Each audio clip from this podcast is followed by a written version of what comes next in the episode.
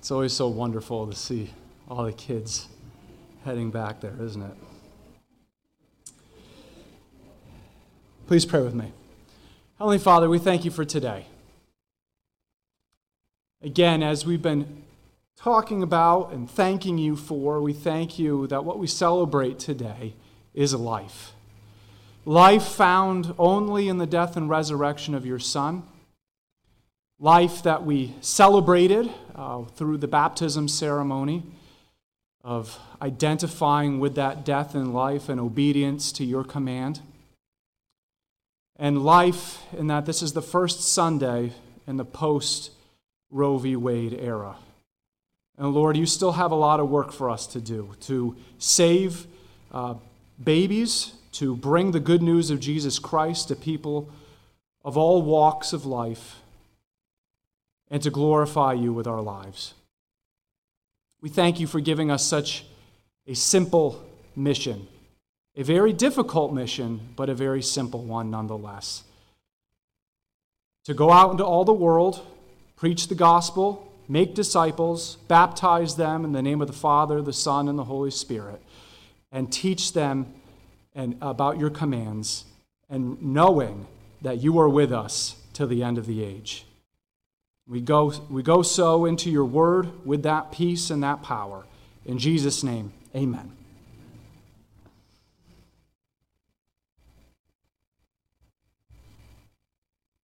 We've all heard of the basic food chain. Plants are eaten by herbivore animals, which in turn are eaten by carnivore animals, which in turn are eaten by bigger carnivore animals. But here are some less famous and kind of weird things that animals eat, as well as how they get that food. The first one is certain types of butterflies that only live in a specific area of the Amazon rainforest. Since this place is so far from the ocean and cut off by the Andes Mountains, these butterflies get their sodium intake by getting it from drinking turtle tears. This practice doesn't seem to hurt the turtles as they secrete excess amounts of salt through their tears. But the concept of drinking tears seems to me, anyway, like the subject and title of an Adele song. Uh, there exist legless amphibians in Central and South America called caecilians, which primarily live underground. Now, these look like something I would have made as a kid with my creepy crawler set in the early 90s. One species in Africa has a strange diet. When they're young, larvae, they will actually peel off their mother's skin and eat that for necessary nutrients and fat. This process doesn't hurt the mother as her skin grows back every few days and the process repeats until the larvae are grown. But man, what a bizarre form of sustenance, huh?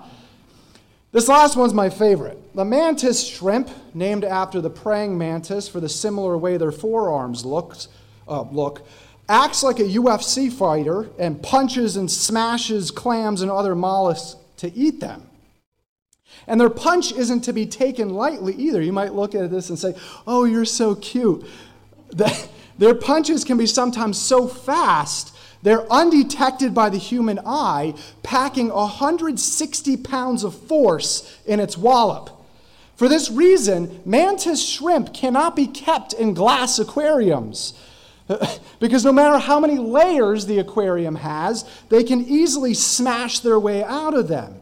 They have to be kept away from all other sea life and in shatterproof acrylic. And even then, there's the 2001 news story of the Monterey Bay Aquarium having one get out of its container and actually make its way all the way to the children's area. so, it sounds like that one friend we had, or maybe still have, who just could not stay out of trouble. As weird as the food and animals and, and ways of getting food that these animals had, there is a food that, like we introduced last week, is way more shocking and way more disturbing than these. And yet, our identity and spiritual eating of this food is also our only hope in this life and the next. If you remember from our messages over the past couple of months, Jesus had miraculously fed upwards of 20,000 people with just five loaves of bread and two fish. When those people start putting the prophecy puzzle pieces together, and realized that Jesus was the messianic king, they were going to forcibly make him that king with or without Jesus' permission. Jesus quashed that movement and left, but a remnant from that crowd went around looking for him until they found him. When they start challenging Jesus about sending what was taught by Jewish leaders for hundreds of years prior to that, called new manna, which was supposed to accompany the messianic kingdom, Jesus tries to redirect their focus from only the physical and wanting Jesus to do what they wanted him to do onto the spiritual, that which affected their souls. Jesus knew this first trip to earth was not the time for him to set up that kingdom. That would be when he returns for the second time. And he needed to reveal God's spiritual plan to save humanity from their sin. As God's entire plan hinged on Jesus, him being the one through whom I, uh, humanity was created in the first place, Him revealing God's kingdom and the only way one could enter it, Him paying for the entrance into that kingdom for those who would accept it by way of His death on a cross, Him rising again from that death to give new spiritual life to anyone who repented of their sin and personally took His death and resurrection as paying for it for them as a substitute, and Him being the only source of spiritual sustenance for humans to face any trial, any heartbreak, any pain on their way to eternal life.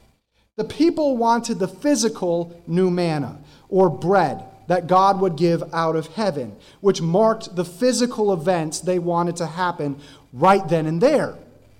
But Jesus has been explaining to them that what they really need was Him as the true and living bread of heaven. We've already extensively covered what that spiritually means over these last couple of months. Last week, Jesus once again reiterates himself as the bread of life, but then introduces a shocking truth about one's identity with that bread. He says in verse 51 that the bread he gives for the world is actually his flesh. Eating the bread of life would actually mean eating his flesh.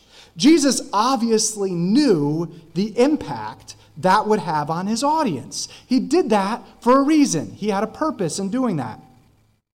Which one who could not wrap their minds around anything that wasn't physical and what they were expecting, and that was Jesus' point, which we'll see in a little bit. At this point, the people, still processing everything in the physical realm, react exactly how Jesus expected them to react with revolt and disgust. That's what brings us to our passage this morning. So, if you brought your Bible with you today, please turn to John chapter 6. We're going to be picking up in verse 52. If you didn't, that's okay. There should be one located in the pew in front of you. Please also turn to John 6 52 or look this up on your favorite Bible app on your smartphone. I want us all to see this together. John chapter 6, verse 52. Then the Jews began to argue with one another, saying, How can this man give us his flesh to eat? As noted by one biblical scholar, cannibalism was strictly forbidden for the Jewish people, and beyond that, it was even abhorred by the rest of the Gentile Greco Roman world.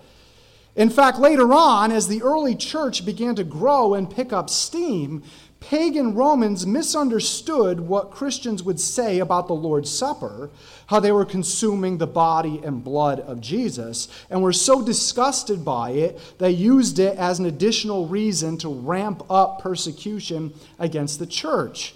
In both that and this Jewish understanding in our passage this morning, this is seen only in physical and literal terms when Jesus means it to be spiritual.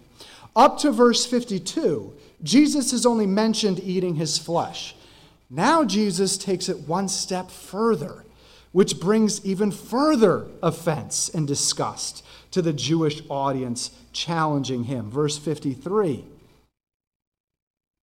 So Jesus said to them, Truly, truly, I say to you, unless you eat the flesh of the Son of Man and drink his blood, you have no life in yourselves. The Mosaic law forbade drinking the blood of any human being, much more the blood of a human being.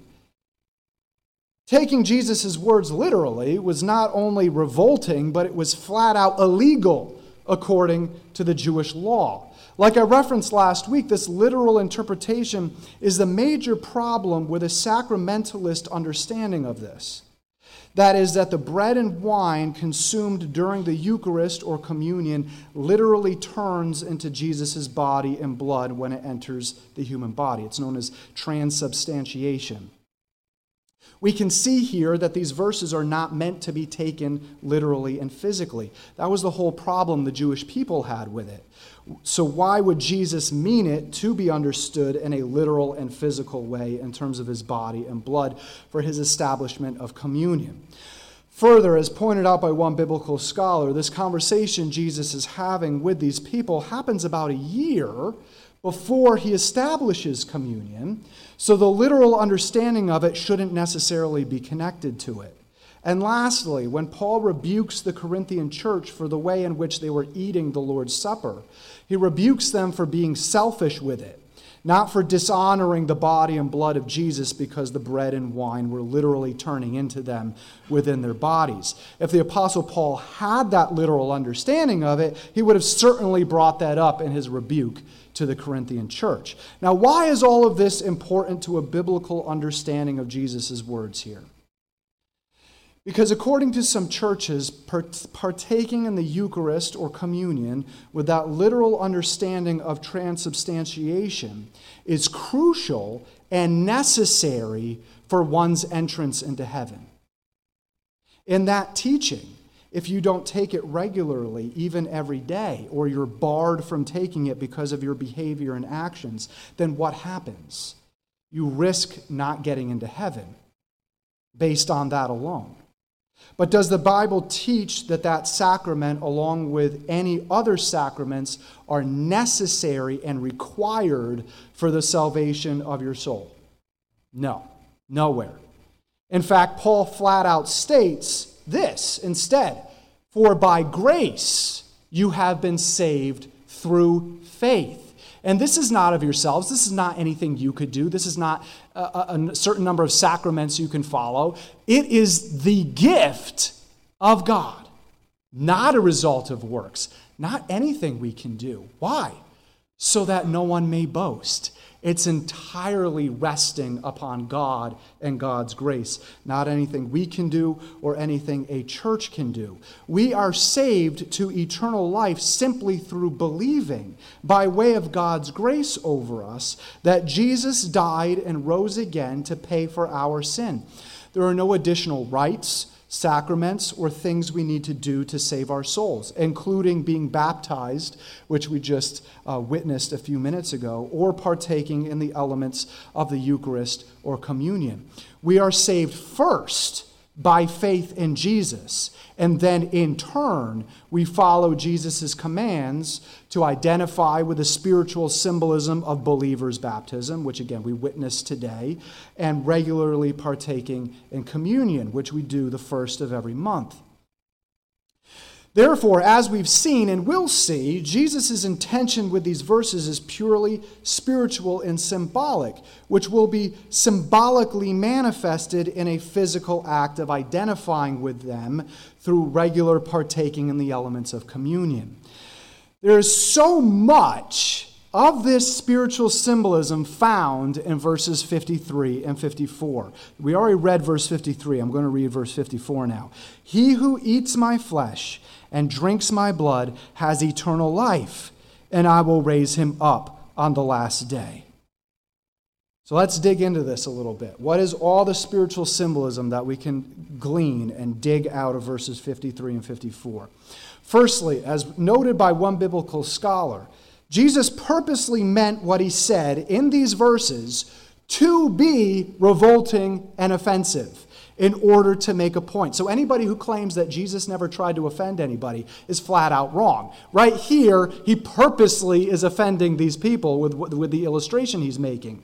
The whole concept that one needs the death of Jesus, referenced by eating the flesh and blood of Jesus that he has given for the world, is revolting and offensive to a lot of people, just as it was to Jesus' original audience. The very first step in spiritually partaking of Jesus' body and blood is recognizing that you have a sin problem a sin problem that's revolting and offensive to most holy God and keeps you separated from Him, only destined for the place of hell that sin only earns.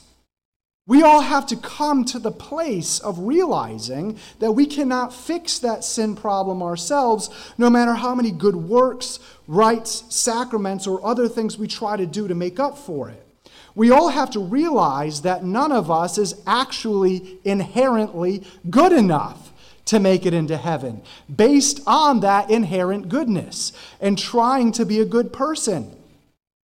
That's about as offensive and shocking as the terms Jesus used here in these verses.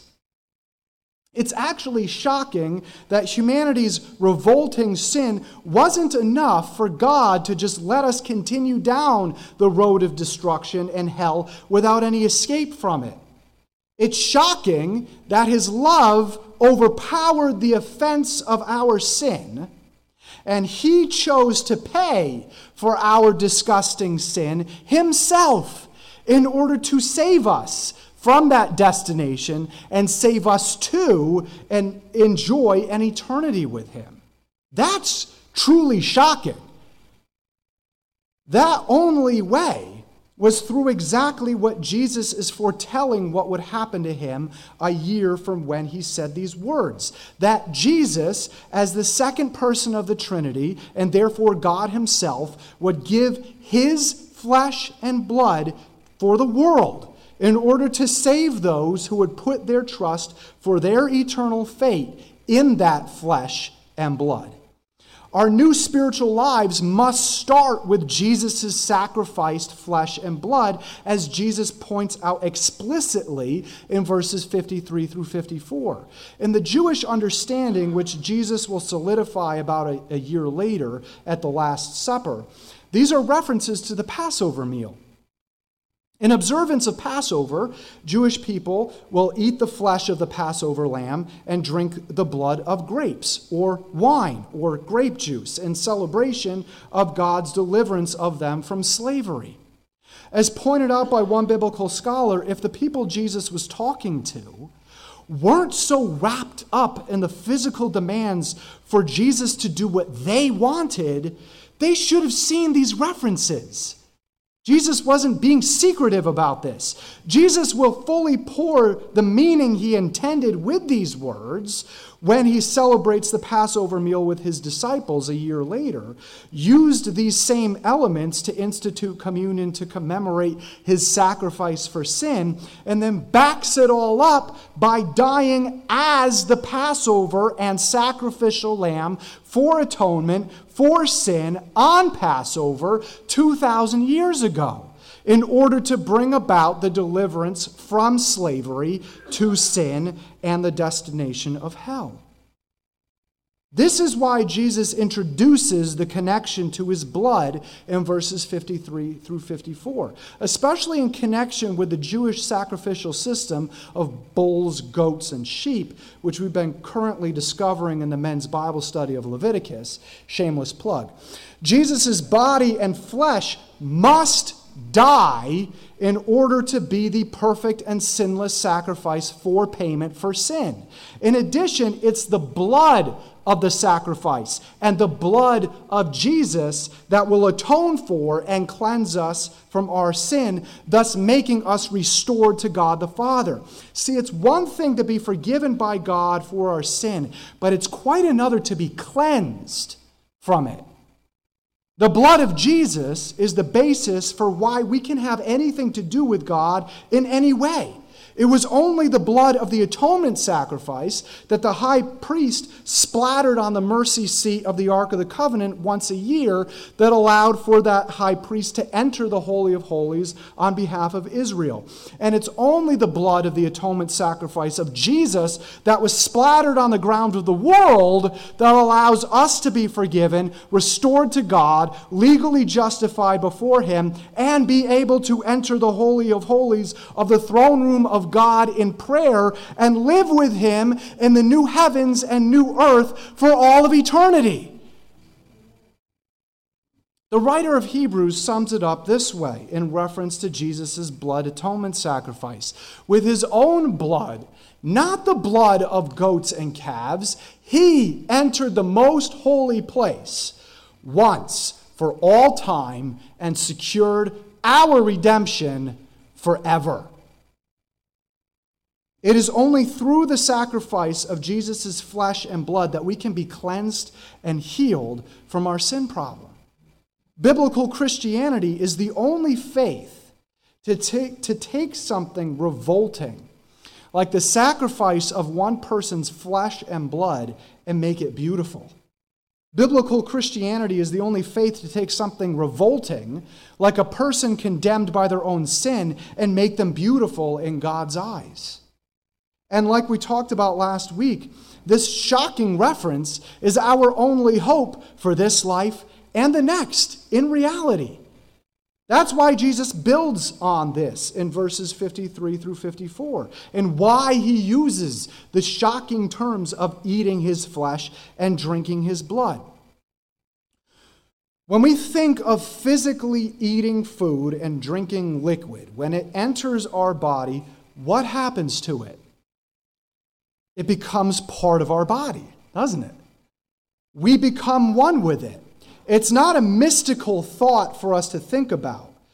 We know that the food and drink we consume breaks down, and their nutrients, like vitamins, minerals, and different cell structures like carbs and protein, literally become a part of our physical body.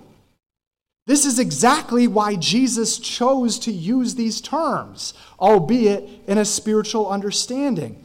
We are not simply to give a nod towards Jesus' death and resurrection and say, Yeah, I believe that happened. We cannot just physically partake in the Eucharist or communion with no spiritual understanding of it.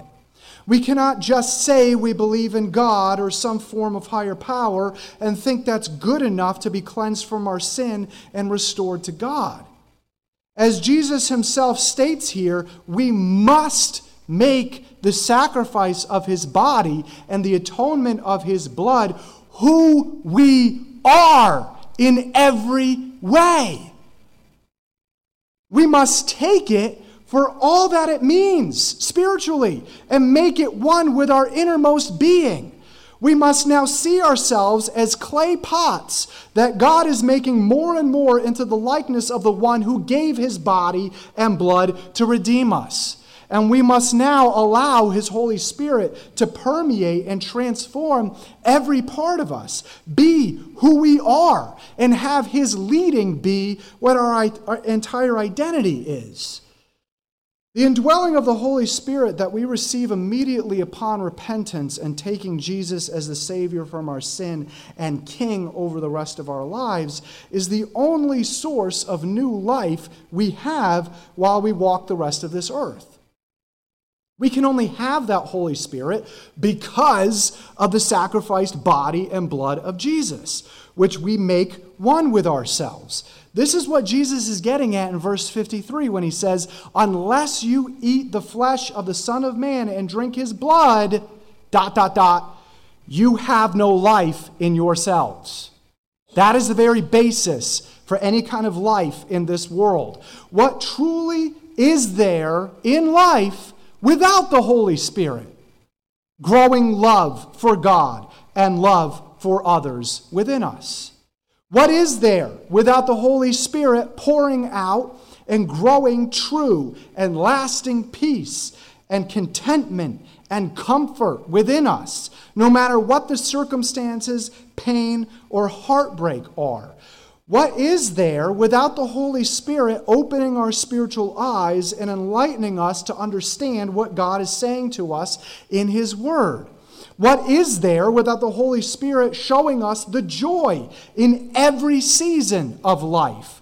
What is there without the Holy Spirit growing the strength and power that can only come from God in every battle and in every trial? What is there without the Holy Spirit transforming us into the likeness of Jesus and growing us to spiritual maturity? In short, nothing. Just as Jesus says, making the sacrifice of his body and blood, the very foundation of who we are, is the only source of true life and living this life on earth. That's what he's getting at in verse 53.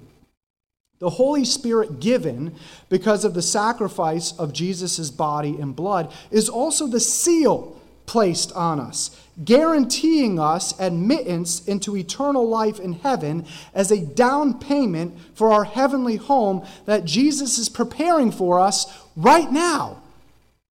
Paul reveals this the Spirit is God's guarantee that He will give us the inheritance He promised and that He has purchased us to be His own people.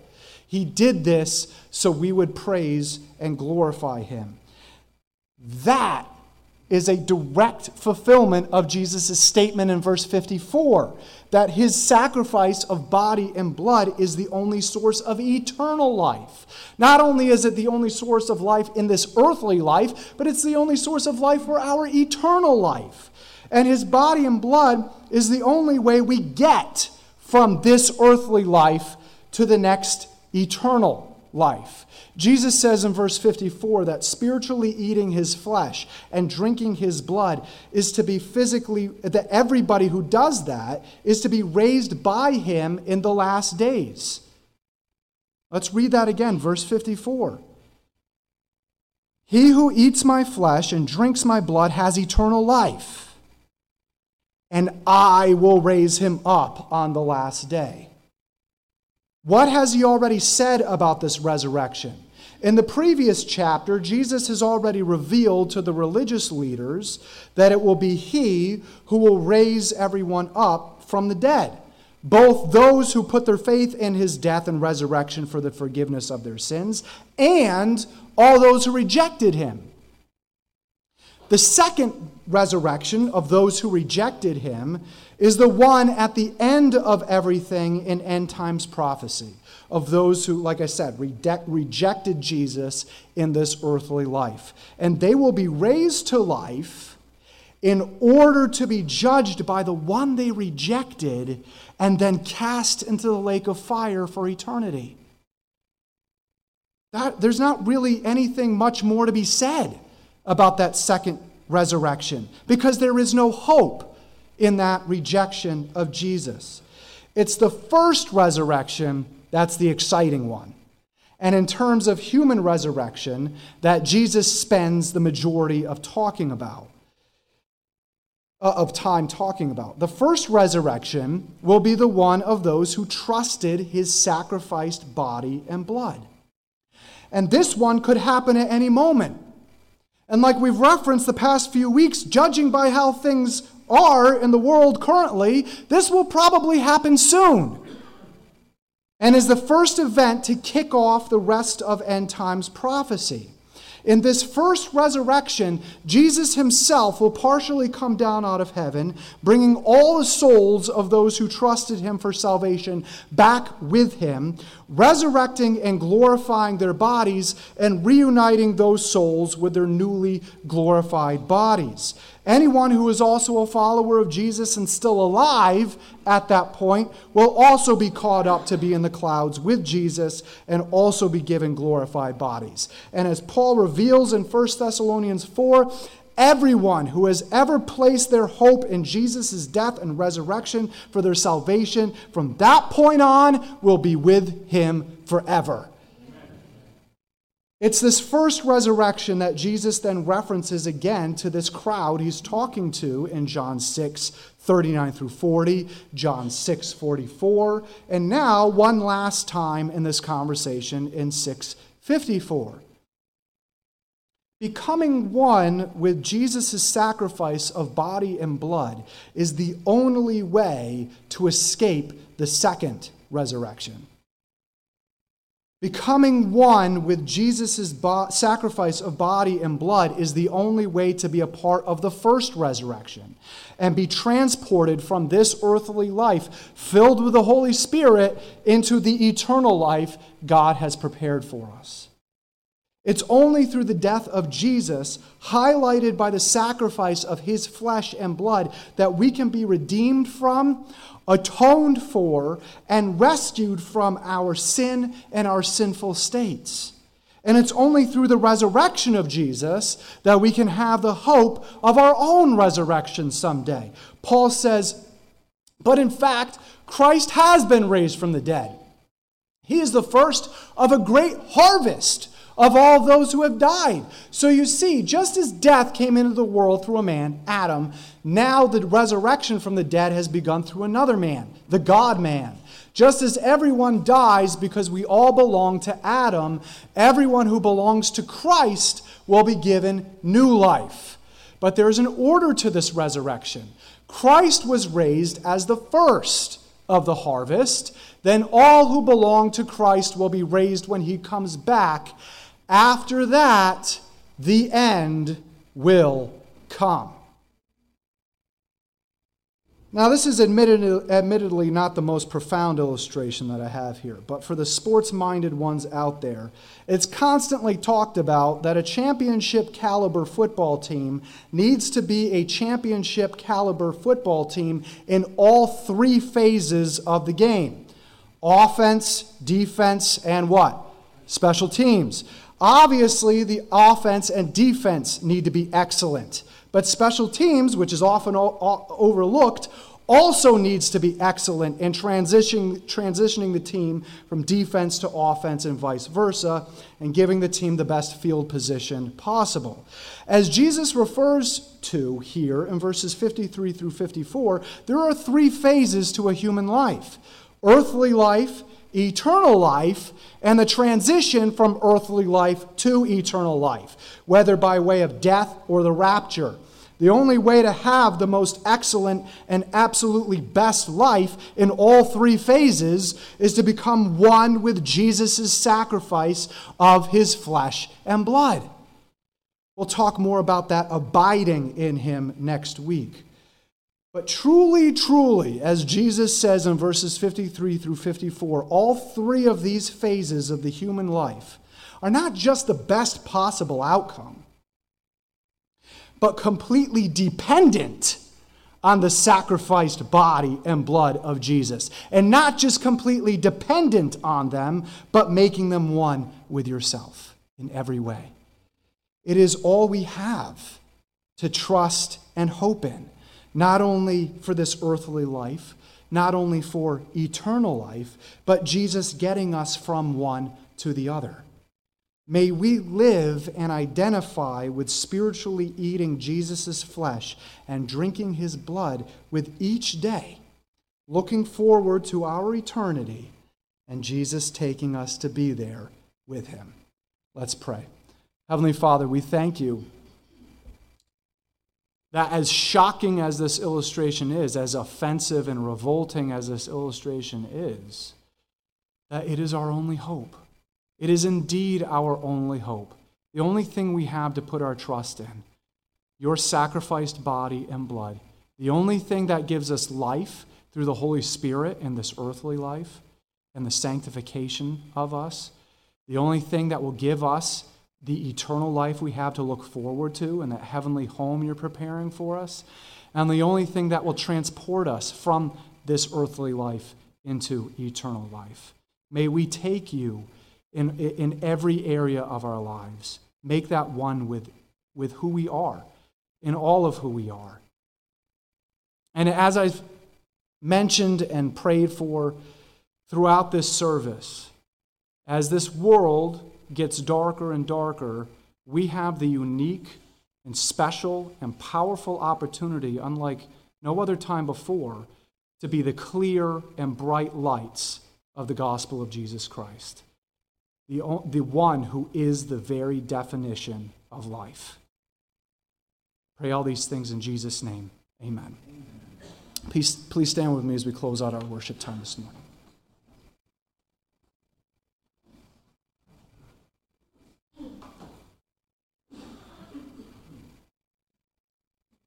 A life given to Jesus, repented of sin and self, and taking him as the king over the rest of our lives.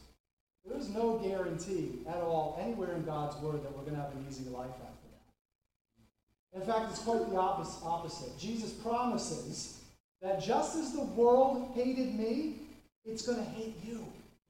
Let not one of us be surprised by that in any way, nor anything we stand up for God's word and the truth that is found in God's word. May we never be surprised by that. But we know that no matter what happens to us in this life, no matter what persecution we face, no matter what trials we go through, we have our eternal life to look forward to. The worst that can happen to us in this eternal in this earthly life is what? Death. And what is death for the Christian? An open door to our eternal life. So really, there is nothing to fear, and only ever that to be uh, joyful about, to be excited about, and to live for Jesus for. So no matter what we go through in this life, it will always be well with our souls.